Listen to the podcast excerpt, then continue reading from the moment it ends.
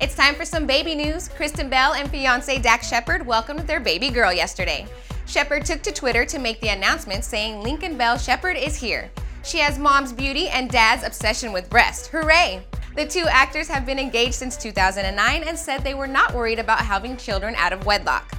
The 32 year old actress also shared during an interview in January that she was terrified of giving birth, saying, I feel like when I arrive at the hospital, I want a glass of whiskey.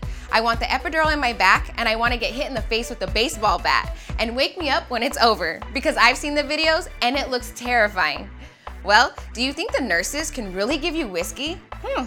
Don't forget to follow She Knows on Facebook and Twitter.